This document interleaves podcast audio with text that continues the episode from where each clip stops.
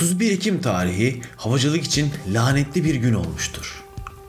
1994 yılında Amerika'da düşen uçak 68 kişinin, 1996'da düşen Brezilya uçağı 98 kişinin, 1999'da düşen Mısır uçağı 217 kişinin, 2000'de düşen Singapur ve Rusya uçakları e, iki ayrı uçak düşmüş ve bunlar da toplam 133 kişinin yaşamını yitirmesine sebep oluyor. Bu kazaların ardından 31 Ekim lanetinden birçoğumuz habersiz bir şekilde yaşıyorduk. Şimdi anlatacağım kaza 224 kişinin ölümünü de bu listeye ekliyor ve 31 Ekim tarihinde uçak kazalarından ölen insan sayısı 740 kişi oluyordu. Bu uçağı IŞİD mi düşürdü? Yoksa pilotaj hatası mıydı? Yoksa uçakta bir arıza mı vardı? Kazayla ilgili okumalar yapmaya çalışırken iyi SEO uzmanları olan ulusal ve uluslararası gazetelerden böyle büyük büyük başlıkların ardından iyi bir şekilde bilgiler ayıklamak bir hayli zamanımı aldı. İşte karşınızda 31 Ekim 2015 Metrojet Sharm El Sheikh kazası. Sıradan bir sabah uçuşuydu. Gün bile aydınlanmadan otellerinden çıkan Rus turistlerin tatillerini bitirecek olan bu uçuşa yetişmeye çalışıyorlardı. Neredeyse tamam Rus yolculardan oluşan bir Rus firmasının uçağı Mısır'dan kalkıp St. Petersburg'a gidecekti. 4 saat sürecek yolculuğun önemli bir kısmı da ülkemizin üzerinden geçiyordu. Bu uçağı ülkemizle bağlayan bir yanı daha vardı. Ondan bahsetmeden geçemeyeceğim. Kazaya karışan Airbus A321 bir dönem Onur Air'de uçmuştu. Yani bu uçak. Türkiye'deyken sorunsuz bir sicile sahip uçağın o dönemdeki tüm bakımları da Atatürk Havalimanı'ndaki Onur Air teknikte yapılmıştı. 2015 yılında 18 yaşında olan sorunsuz gibi duran uçak niye düşmüş olabilir peki?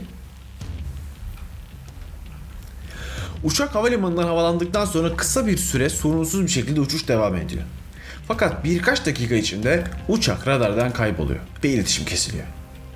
Havacılık severlerinin sık sık kullandığı Flight Radar uygulamasında da uçağın hızı ve yükseklik durumu kullanıcılar tarafından fazlaca bakıldı. Yalnız burada ilginç bir şey gerçekleşiyor.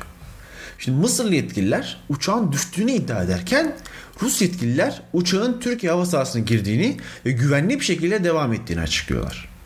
Tabi birkaç dakika süren bu bilgi kirliliği kısa süre sonra sahneyi gerçeğin ta kendisine bırakıyor ve uçağın düştüğü tüm dünya tarafından öğreniliyor. Kazadan birkaç saat sonra IŞİD uçağı yerden bir füzeyle vurduğunu açıklayınca da herkes bir açıklama bekler hale geliyor. Kazanın ardından tabi birçok sebep ortaya sunuldu. Şimdi bunlardan bir tanesi hariç hepsinin yanlış olduğunu ispat etme zamanıydı. Şimdi uçağın hava sürati 400 knot'tan 90 knot'a çok kısa bir sürede düşmüştü. Şimdi bu teknik olarak nasıl gerçekleşebilir? Gelin havayolu101.com'un açıklamalarını sizlerle birlikte okuyalım. Şimdi 3 ihtimal sıralamışlar. Bunlardan ilki sürat saati arızası.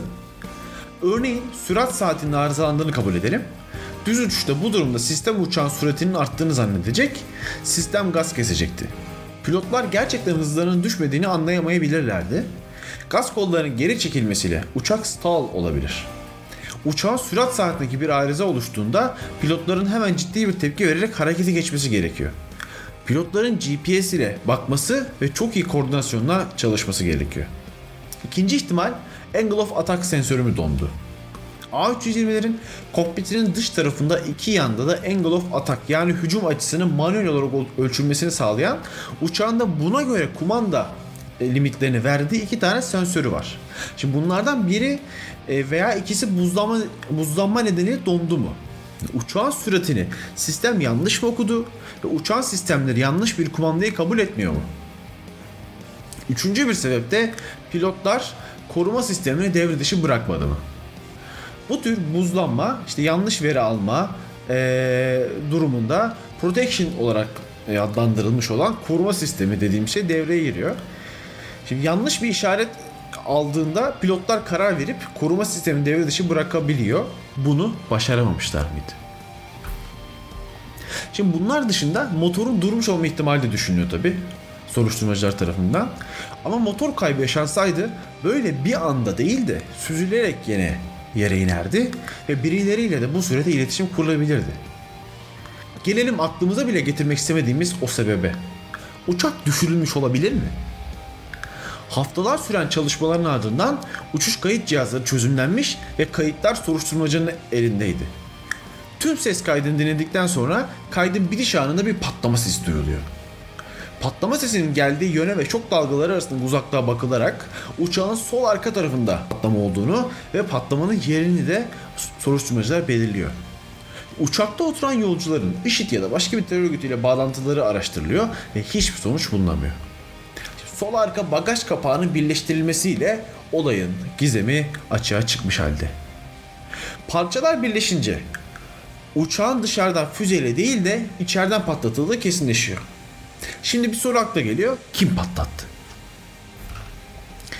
Birleştirilen parçalara uzun çubuklar sokularak parçaların uçağın içinde birleştirdiği nokta bulunmaya çalışıldı. Çünkü bu nokta bombanın bulunduğu nokta oluyor aslında. Bu uzaklık da olsa olsa bagaj kısmında olabilirdi. Yani ya yolcuların birinin bagajında bomba vardı ya da birileri o bombayı oraya yerleştirmişti. Şimdi yolcuların içinden IŞİD bağlantısı olmadığını bilen soruşturmacılar dikkatlerini yer hizmetlerinde o sabah çalışanlara veriyor. Ve birkaç saat içinde aranan isim bulunuyor. Yer hizmetlerinde o sabah çalışan birinin terör örgütüyle bağlantısı bulunuyor. Şimdi resmi açıklamalar burada son buluyor. Bu sonucun ardından Rusya Devlet Başkanı Putin'in ortalığı birbirine katacağı ve terör örgütlerine ciddi sıkıntılar çıkaracağı düşünülüyor. Fakat olay bir anda üstü örtülerek konuşulmaktan vazgeçiliyor. Yine başka hesaplaşmaların ve yöneticilerin hatalarının sonuçlarını bir grup masum can ödüyor. Son yolcu gökyüzüne yapan 224 kişiye selam olsun diyelim.